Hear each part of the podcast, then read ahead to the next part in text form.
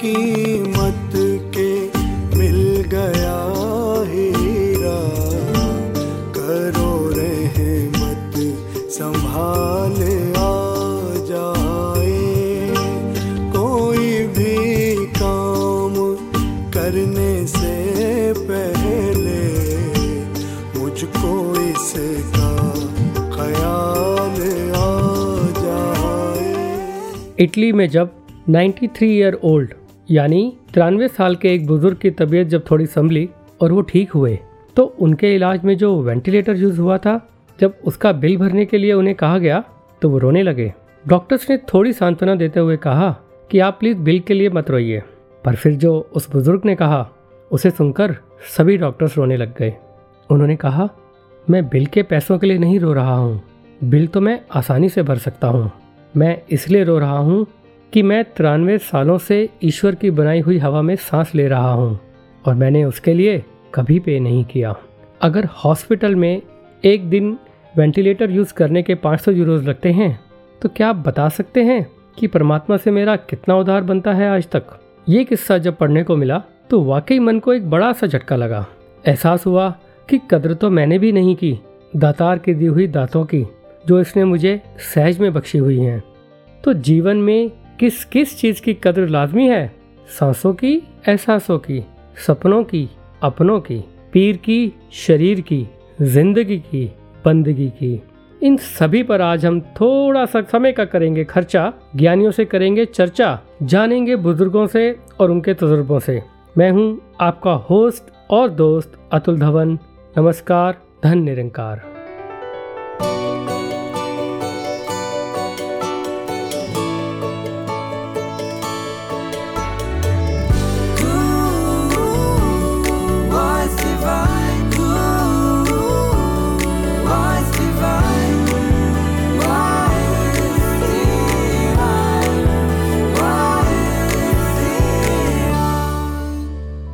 ज़िंदगी को अक्सर नापा जाता है उम्र से, और उम्र को समय या वक्त से। तो ज़िंदगी की कदरों कीमत डालनी है तो समय यानी वक्त की अहमियत को समझना बहुत ज़रूरी है। किसी ने बखूबी कहा कि वक्त हंसाता है, वक्त रुलाता है, वक्त ही बहुत कुछ सिखाता है। वक्त की कीमत जो पहचान ले, वही मंजिल को पाता है। खो देता है जो वक्त को, जीवन भर पछताता है, क्योंकि वक्त कभी लौट कर नहीं आता है, कभी लौट कर नहीं आता है। तो दोस्तों, हमारी गुफ्तगु यूँ ही रहेगी जारी। फ़िलहाल सुनते हैं पावन अवतार बाणी का एक शब्द। सब तो बड़े सुंदर काया सब तो बड़े दाते तैन सुन्दरकाया पर ए समझ अमा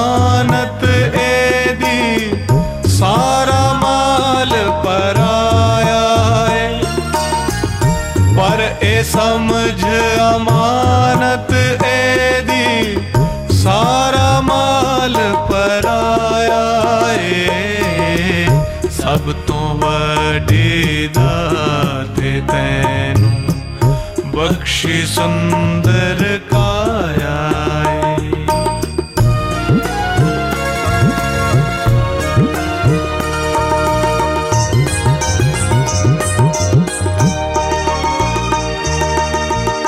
ਮਨ ਹੈ ਜਿਸ ਦੇ ਆਖੇ ਲੱਗ ਕੇ ਹਰ ਵੇਲੇ ਤੂੰ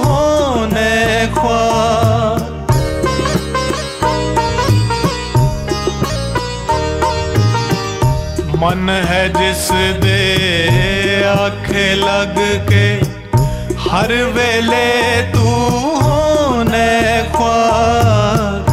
सारी दुनिया अपनी समझे करना है चू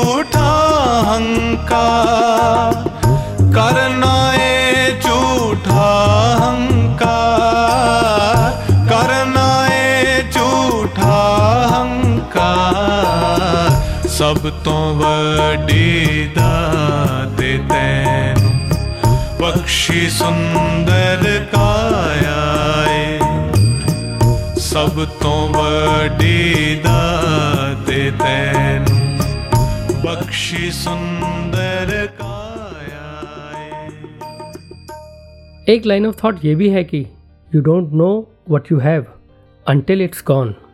If we analyze this statement, it clearly shows that we take things and people for granted when we have them. फिर वो चाहे ज़िंदगी ही क्यों ना हो? क्योंकि शायद ज़िंदगी पाने के लिए भी खुद का कोई तप त्याग शामिल नहीं होता है। सहज में ही ईश्वर की बरकत मिल जाती है और माता पिता तमाम उम्र अपने बच्चों की देखभाल में गुजार देते हैं। लेकिन कभी कभी ऐसा भी होता है कि बच्चे को पेरेंट्स की कदर और वो बलिदान शायद या तो तब समझ आते हैं जब वो खुद एक पेरेंट बनकर अपने बच्चों के लिए भी वही सब करता है। या फिर तब, जब माँ बाप का साया उसके सर पर नहीं रहता। फिर रह जाती हैं बस उनकी यादें, जिन्हें रिकॉल करके आँखें अक्सर नम हो जाती हैं। तो ज़रूरी है कि हम उनकी कदर समय रहते करें, जीते जी करें। आखिर ये वही हैं जिनकी वजह से आज हम हैं, हमारा वजूद है। जब किसी को खोने की नौबत आ जाती है, तभी उसे पाने की कीमत समझ आती है। किसी ने ये भी कहा कि चीज़ों की कद्र मिलने से पहले और इंसान की खोने के बाद होती है। So appreciate what you have before it becomes what you had तो इस विषय पर अपने थॉट्स शेयर करने के लिए हमारे साथ हैं रेवरेंड संदीप चौधरी जी फ्रॉम बेंगलुरु सुनते हैं उनका क्या कहना है।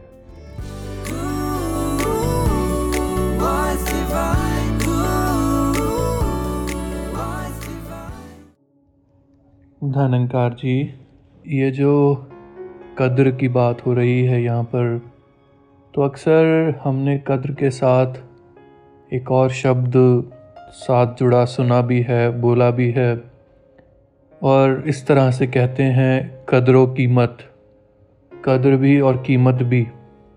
तो ऐसे ही भाव आ रहा था कि कद्र और कीमत, ये बिल्कुल साथ जुड़े हैं। जिस चीज़ की मुझे कीमत है, जो मेरे लिए कीमती है, जिसकी मैंने कीमत अदा की है या कर रहा हूँ, उसकी मुझे कद्र भी रहती है। और बिल्कुल इसका विपरीत भाव भी कि जिस चीज़ की कदर है, वही मेरे जीवन में कीमती है। उदाहरण के तौर पे, हम घर में ऐसी कितनी ही वस्तुएँ देखते हैं, जो कहीं उतनी कीमती नहीं होती मेरे लिए। हो सकता है किसी और के संदर्भ में अगर बात पूछी जाए उस वस्तु की तो उसके लिए वो बहुत कीमती हो और शायद उसको उसकी कद्र भी हो। उदाहरण के तौर पे अगर जेवरात की बात की जाए तो हम बहुत भारी कीमत अदा करके उसको लाते हैं और फिर उसकी उतनी कद्र भी होती है और दूसरा पहलू, उसकी संभाल भी होती है। कभी उसको इधर उधर ऐसे ही नहीं छोड़ देते और कहीं कोई ऐसे वस्तु, कोई ऐसी पदार्थ जिसकी बहुत भारी कहीं कीमत ना अदा की हो तो कई बार तो हम उसको घर के बाहर भी पड़े रहने देते हैं। हाँ इस्तेमाल हो रही है, लेकिन वो कदर नहीं है क्योंकि वो कीमत अदा नहीं की है। ठीक इसी बात को अगर आध्यात्मिकता में देखें तो हर वो पहलू, हर वो बात जो सदगुरु ने देन के रूप में मुझे दी और उन अनेकों अनेक देन में जो सबसे बड़ी सौगात मुझे मिली वो है ये ब्रह्म ज्ञान। इस पे भी बिल्कुल हु बहू ये बात इसी तरह से लागू होती है। जब ब्रह्म ज्ञान मुझे दिया गया तो आमूमन हम कह देते हैं कि इसकी कोई कीमत नहीं है। ये तो सदगुरु का रहम हुआ और इन्होंने दे दिया। यकीनन बात ठीक है, हो सकता है उस मोमेंट पे, उस पल के लिए मैं कह रहा हूँ कि कीमत नहीं है। लेकिन अगर गौर किया जाए तो ये ब्रह्म ज्ञान, इसकी कद्र और इसकी संभाल तभी तक बनी रहती है जब तक मैं इसकी कीमत अदा करता हूँ। कैसे अदा करता हूँ? जब तक मैं सदगुरु के आदेश अनुसार इस निरंकार को, इस ब्रह्म ज्ञान को अपनी ज़िंदगी में अनुभव करते हुए, अपनी ज़िंदगी को व्यतीत करता हूँ, तभी तक ये मेरी ज़िंदगी में टिका रहता है, बना रहता है और यही इसकी कीमत भी है। जहाँ इस ब्रह्म ज्ञान की कदर रहे जहाँ इसकी कीमत हम अदा करें, जहाँ इसकी संभाल करें, वहीं सबसे बड़ा पहलू इसका इस्तेमाल करें। इसका इस्तेमाल ही इसकी संभाल है, इसका इस्तेमाल ही इसकी कदर है।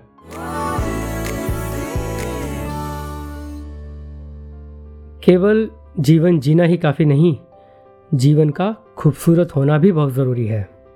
और जीवन को खूबसूरत बनाने में, उसको सही दिशा देने में और अपनी वास्तविक मंजिल तक पहुँचाने में सबसे बड़ा योगदान होता है सदगुरु का।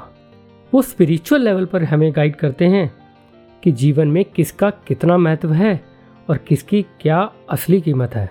इसलिए सदगुरु का कदर शुक्र तो बनता ही है, पर सदगुरु भी तो सदगुरु कृपा के बिना नहीं पाया जा सकता। अगर इन्होंने मुझे चुना है या अपनाया है तो ये भी तो सदगुरु की ही दयालता है। कोई मेरी अपनी काबिलियत का नतीजा नहीं। और फिर सदगुरु ने हमें वो दाद दी, जो दुनिया की कोई भी कीमत चुकाने से नहीं मिलती। जी हाँ ब्रह्म ज्ञान, जो केवल निरोल कृपा से ही मिलता है, और साथ में सेवा, सिमरन और सत्संग के उपहार भी दे दिए, जिन्हें अगर जीवन का आधार बना लें तो जीवन की हर समस्या का हल संभव है। एहसान जो कीते पूरे सतगुर बदला नहीं चुका सकता कहे अवतार गुरु दा कर्जा। जन्म जन्म नहीं ला सकता। ऐसे ही कुछ भाव सुनते हैं एक गीत के माध्यम से। बिना विश्वास के तो कांच के टुकड़े के समान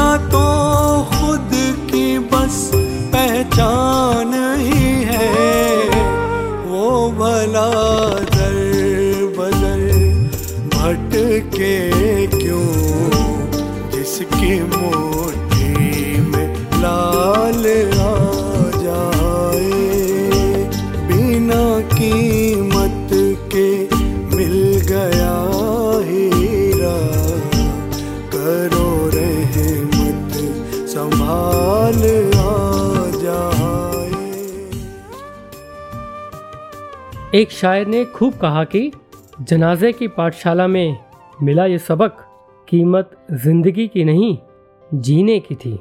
जी हाँ जन्म और मृत्यु के किनारों के बीच जो जीवन की जलधारा बह रही है, वो कितनी उत्तम है, उसकी ही कीमत है।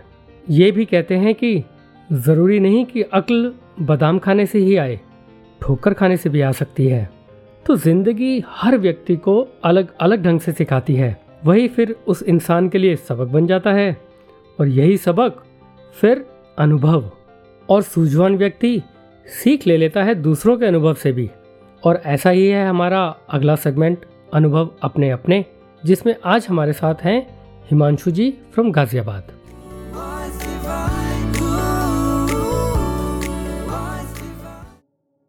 धनंकार जी, कद्र किसी भी चीज़ की लाइफ में तभी होती है या तो वो चीज़ लाइफ में हमसे दूर हो जाए मिस हो जाए, या फिर कभी कोई ऐसी घटना हो जाए जो हमें मजबूर कर दे उस व्यक्ति की, उस वस्तु की कद्र करने के लिए। ऐसी ही एक घटना जो मेरे साथ घटित हुई, वो आप सबके साथ शेयर करूँगा। बात तब की है जब मैंने अपनी पोस्ट ग्रेजुएशन कंप्लीट की। Just after completing my post graduation I joined a reputed school as a chemistry teacher अब हुआ ये कि कुछ महीनों बाद स्कूल मैनेजमेंट ने डिसाइड किया कि एक ट्रिप ऑर्गेनाइज की जाए ओल्ड एज होम में सीनियर बच्चों के लिए। तो एज अ टीम इंचार्ज मुझे उनके साथ भेजा गया। हम सब बच्चों ने और टीचर स्टाफ ने लगभग 45 मिनट्स की वो जर्नी ट्रैवल करी और हम लोग ओल्ड एज होम पहुँचे। ओल्ड एज होम पहुँचते ही सबसे पहली चीज़ जो मैंने ऑब्ज़र्व करी वो ये कि जितने भी बुज़ुर्ग थे, उन सबने हमें देखकर हमारा वेलकम किया और उनके चेहरे पर एक स्माइल थी। पता नहीं मुझे ऐसा क्यों लगा कि वो जो स्माइल उनके चेहरे पर दिख रही थी, वो एक किस्म की रियल स्माइल नहीं है, उनके अंदर बहुत ज़्यादा पेन छुपी हुई है। खैर टाइम बीता, जो बच्चों ने तैयारियाँ की थी डांसेस के फॉर्म में स्केट्स की फॉर्म में, वो प्रेजेंट किया उन सभी बुज़ुर्गों के सामने so that they would feel special और हुआ भी ऐसा, उनको अच्छा लगा। टाइम बीत गया और अब हमारा वापस आने का टाइम हुआ। वो हमें सी ऑफ़ करने के लिए गेट तक आए। उनमें से कुछ की आँखों में नमी भी थी। उन्हीं में से एक बुज़ुर्ग बाहर की तरफ़ आए और उन्होंने उसी ग्रुप में से एक यंगस्टर का हाथ पकड़ा और सभी की तरफ़ देखते हुए कहा कि ज़िंदगी में तुम कुछ भी बनना, पर कभी उन माता पिता का हाथ मत छोड़ना जिन्होंने तुम्हें चलना सिखाया। ये बात सुनकर हम सबने उनसे विदा ली और वापस चल पड़े। उस पूरी जर्नी में मेरे जहन में मेरा बचपन, मेरी टीनेज रिकॉल होने लगी। मुझे दिखाई देने लगा कि एक तरफ़ वो प्यार उड़ेलते हुए मेरे पेरेंट्स और दूसरी तरफ़ खड़ा हुआ मैं। और देख रहा हूँ अपने आप को कि मेरे अंदर जो एटीट्यूड ऑफ़ ग्रैटिट्यूड मेरे पेरेंट्स के प्रति उस समय होना चाहिए था, वो उस पैमाने का, उस लेवल का नहीं था। इस बात ने मेरे को ऐसे झंझोड़ सा दिया मेरे को सोचने पर मजबूर कर दिया। वो दिन है और आज का दिन है। उस दिन के बाद से लेकर आज तक मैं निरंतर ये प्रयास करता हूँ कि पेरेंट्स की जो कद्र होनी चाहिए, जो प्यार, जो अफेक्शन जो वॉम्थ उनको मिलना चाहिए, हम उनको दे पाएँ। उन्होंने जैसा बचपन से हमारी उंगली पकड़कर हमें चलना सिखाया, हमें हर कदम में सपोर्ट किया, आओ हम सब भी मिलकर उम्र के इस पड़ाव में उनका हाथ मजबूती से थाम कर उनके हर कदम को आगे बढ़ाने में एक मज़बूत सपोर्ट बनकर आगे आए। और साथ ही साथ I would like to thank नंकार for giving a such invaluable gifts in form of parents और सदगुरु का थैंक यू करना चाहूँगा, जिन्होंने हमें हर रिश्ते की कद्र, इस परमात्मा का नूर हर एक में देखते हुए करना सिखाया। Thank you Sadguru. Thank you for your valuable teachings धन नंकार जी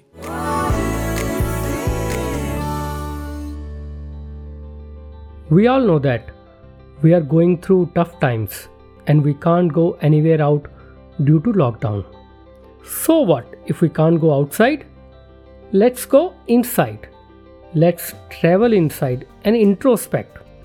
किसी ने एक तीन शब्द का वाक्य बोला मैं भीतर गया यानी अपने अंदर गया तो सुनने वाले ने कुछ ऐसा सुना कि मैं भी तर गया। तो हम भी समय का उपयोग करें और अपने भीतर की यात्रा करें। और आगे बढ़ने से पहले सुनते हैं एक कविता आदरणीय कुसुम जी से। कह रहा है हम सभी से, वक्त ये पुकार कर। निराश ना हो, धैर्य धर, थोड़ा इंतज़ार कर। निराश ना हो, धैर्य धर, थोड़ा इंतज़ार कर। थम गया है वक्त जैसे रुक गई है ज़िंदगी। सहमे सहमे लोग हैं, खो गई है सब खुशी। अनजाने डर के साए में बीत रही है घड़ी। जाने आगे क्या होगा, सोचता है हर कोई।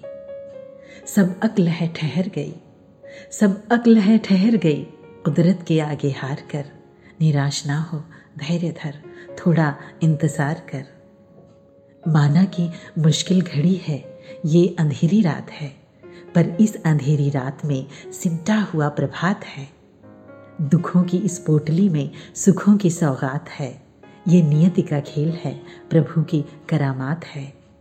ये वक्त का बदलाव है। ये वक्त का बदलाव है। सब्र से स्वीकार कर। निराश ना हो, धैर्य धर। थोड़ा इंतज़ार कर। दे के कोई सीख बड़ी, ये बीत जाएगी घड़ी। दे के कोई सीख बड़ी, ये बीत जाएगी घड़ी। फिर खिलेंगे फूल दिल के, फिर मिलेंगे हम सभी। फिर लगेंगे मेले, फिर से मुस्कुराएगी खुशी। फिर चलेंगे साथ मिलके, फिर हंसेगी ज़िंदगी। फिर से आएँगी रौनकें, फिर से आएँगी रौनकें। तू रब पे एतबार कर, निराश ना हो धैर्य धर, थोड़ा इंतज़ार कर। हर पल की आहटों को पहचानते हैं सदगुरु। खामोश हैं तो क्या हुआ? सब जानते हैं सदगुरु कुदरत के सब निज़ाम को मानते हैं सदगुरु हम निरंकार से जुड़े, ये चाहते हैं सदगुरु ये प्रार्थना का वक्त है। ये प्रार्थना का वक्त है। शिकवे में ना बेकार कर। निराश ना हो, धैर्य धर। थोड़ा इंतज़ार कर। निराश ना हो, धैर्य धर। थोड़ा इंतज़ार कर। थोड़ा इंतज़ार कर। दोस्तों, आप सुन रहे हैं वॉइस डिवाइन और मैं हूँ आपका साथी अतुल। जब अनुभव और विवेक से सोचा जाता है तो समझ और कदर आती है कि ए मालिक, आपने मुझे क्या खूब दिया है और जितना भी दिया है, तेरा शुक्रिया है।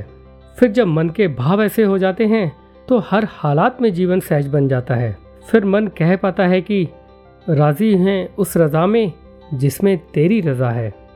और मुर्शद अपने मुरीदों को इसी रज़ा का राज हर दौर में देते आए हैं और महात्माओं के महान जीवन से हम प्रेरणा लेते आए हैं और लेते रहेंगे। इसी के लिए है हमारा अगला सेगमेंट जिसका नाम है महात्माओं के जीवन से, जिसमें आज हम सुनेंगे आदरणीय राजकुमारी जी को, जिन्हें हम स्नेहपूर्वक राज मामी जी भी कहते हैं and she is the member in charge of प्रचार विभाग publication and press and publicity Sant Nirankari Mandal.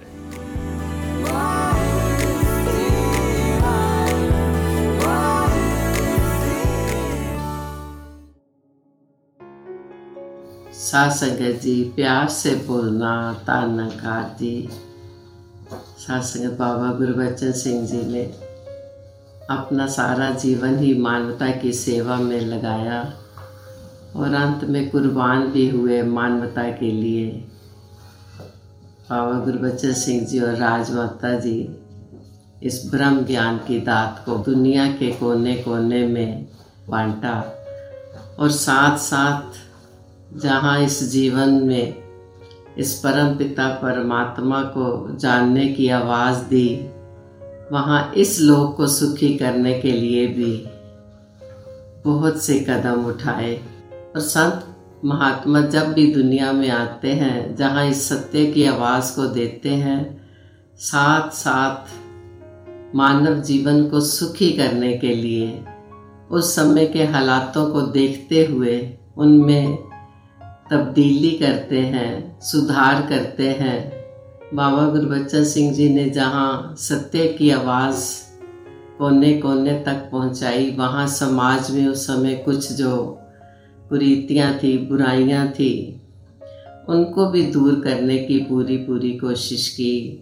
समाज में दहेज प्रथा, नशे के ऊपर रोक कि सादा शादियाँ होनी चाहिए, बैंड बाजा नहीं होना, दिन को शादी करनी है। और सतगुरु का हुक्म जो भी आता है वो हमारे जीवन को सुखी करने के लिए आता है। हमारा जीवन सुंदर जीवन बन जाएगा अगर गुरु के बचनों पे चलेंगे। और बाबा गुरबचन सिंह जी ने कहा कि जैसे जीवन के लिए श्वासों की ज़रूरत होती है, ऐसे ही आत्मिक जीवन के लिए सेवा, सिमरन और सत्संग की ज़रूरत होती है। स्पेशल उन्होंने कहा कि बच्चों की संगतें हों, जहाँ बच्चे संगत में आए। एक जगह हजूर बाबा जी गए संगत में, जब माता पिता ने नमस्कार की तो बाबा जी ने पूछा, बच्चे कहाँ हैं? कहते, बाबा जी, बच्चों को घर छोड़ आए हैं। संगत में तंग करते हैं, संगत में फिर आनंद नहीं आता। तो बाबा जी ने बोला, आप जाओ पहले बच्चों को ले करके आओ घर से। बच्चों को वो संगत में फिर घर जाके वापस जब बाबा जी के सामने लाए तो बाबा जी ने उन बच्चों को ही समझाया कि संगत में आना है, मर्यादा से बैठना है, संगत सुननी है। और साथ संगत माता पिता को भी समझाया कि इनको हर रोज़ संगत में लेके आना है। तो राज माता जी भी पास में थे। माता जी ने कहा कि अगर घरों का माहौल सुंदर करना है तो बच्चों को संगत में लाएँगे, तभी तो ये सीखेंगे कि किस तरह जीवन जीना है, किस तरह गुरु और निरंकार के ऊपर विश्वास पक्का करना है। अगर ऐसे बच्चे संगत में आएँगे तो घरों के माहौल सुंदर बन जाएँगे, घर स्वर्ग बन जाएँगे। गुरु के हुक्म को जो जो भी मानता है, उसके जीवन में खुशहाली आती है। परिवार की एक बात ध्यान में आ गई। ब्रदर की तबीयत एक महीने से बहुत ही खराब, उसको बुखार चढ़ रहा था। बाबा गुरबच्चन सिंह जी टूर से पहुँचे कपूरथला में तो बाबा जी ने कहा, इसको पीजीआई ले जाओ, चंडीगढ़, वहाँ चेकअप करा लो। मैं भी तो तीन दिन में टूर करते वहाँ पहुँचूँगा चंडीगढ़ में। तो बड़े ब्रदर प्रहलाद जी, छोटे ब्रदर को लेके चंडीगढ़ चल पड़े उसी दिन।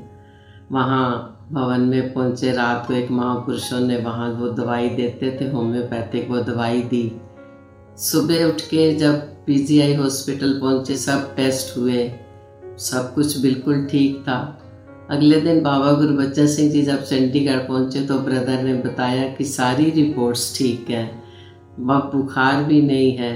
तो बाबा जी ने बोला, वो तो होना ही था क्योंकि आप बात को मानकर यहाँ पहुँच गए थे। गुरु के हुक्म में मानने में ही सबसे बड़ा सुख है। गुरु के मुख से निकला हर वचन वरदान होता है। और भी जीवन जीने की सिखलाइयाँ, किस तरह ये जीवन भक्ति में हो जाए बाबा गुरबच्चन सिंह जी ने पल पल पे भक्तों को समझाया कि दिखावे की भक्ति, असली भक्ति नहीं होती। भक्ति वो है जो दिल से की जाए। कहते अगर दिल से आप किसी को पानी का गिलास भी पिलाते हो, वो अमृत के समान है। और अगर दिखावे के लिए किसी को अमृत भी पिला रहे हो तो वो पानी के समान है। इस तरह से और भी बातें कि किसी की निंदा नहीं करनी, गुरु के पास किसी गुरसिख की जाके निंदा नहीं करनी कि वो ऐसा है। कोई आकर के किसी की तारीफ़ गुरु के आगे करता है तो गुरु बड़ा खुश होता है। बाबा जी ने कहा कि हमने गलतियाँ अपनी देखनी है, दूसरों की गलतियाँ नहीं उछालनी। बाबा गुरबच्चन सिंह जी अक्सर कहते हैं, जैसे खरबूजा देखने में तो ऊपर से उसके ऊपर अलग अलग धारियाँ होती हैं, लगता है अलग है। अंदर से वो एक ही होता है। ऐसे ही गुरु नंकार और सात संगत एक ही रूप है। सतगुरु माता सुदीक्षा जी के चरणों में यही अरदास है। हर संत के ऊपर मेहर भरा हाथ रखना, हर संत आप जी के हुक्म के अनुसार अब चलते चलते जीवन व्यतीत करें। प्यार से बोलना धन्यकार जी तुमने राहों पत्थर को, मोतियों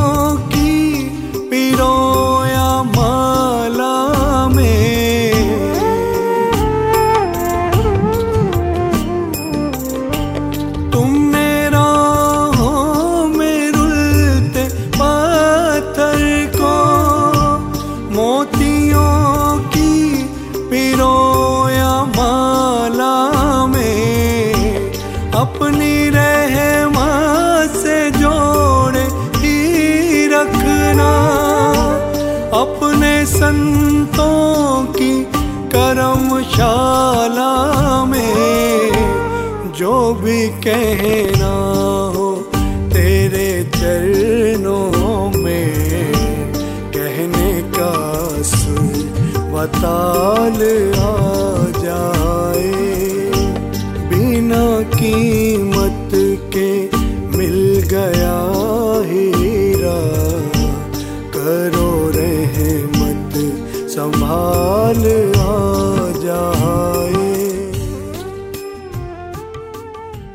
सदगुरु ने हमेशा ही इंसान को निरंकार के ज्ञान की कदर करना सिखाया है वर्तमान में भी सदगुरु माता सुदीक्षा जी महाराज निरंतर समय समय पर हमें प्रेरणा दे रहे हैं कि हम ज़्यादा से ज़्यादा निरंकार से नाता जोड़कर हर पल, हर श्वास की कदर करते चले जाएँ। तो आइए जुड़ते हैं सदगुरु माता जी के इस पावन संदेश के साथ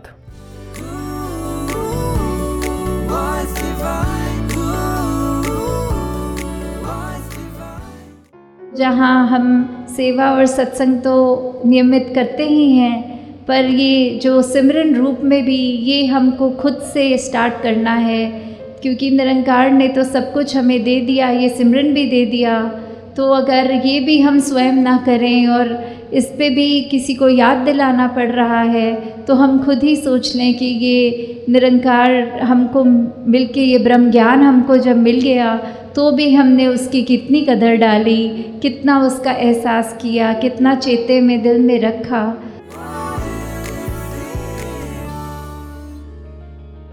जाते जाते केवल अरदास है सदगुरु के चरणों में कि आप ऐसी कृपा करें कि आपकी और आपकी रहमतों की कद्र ता उम्र बनी रहे। शिकवे का नहीं, शुक्राने का भाव सदा बना रहे। परिस्थितियों और हालातों के हिसाब से उनमें बदलाव ना आए और आपके चरणों में जुड़े हुए ही ज़िंदगी का सफ़र अपने मुकाम तक पहुँचे। ऐसी ही अरदास के साथ आप सभी श्रोताओं से लेता हूँ इजाज़त। Stay safe stay healthy stay positive नमस्कार, धन निरंकार। है तमन्ना की हश्र तक यूँ ही जो जलाया चिराग जलता रहे।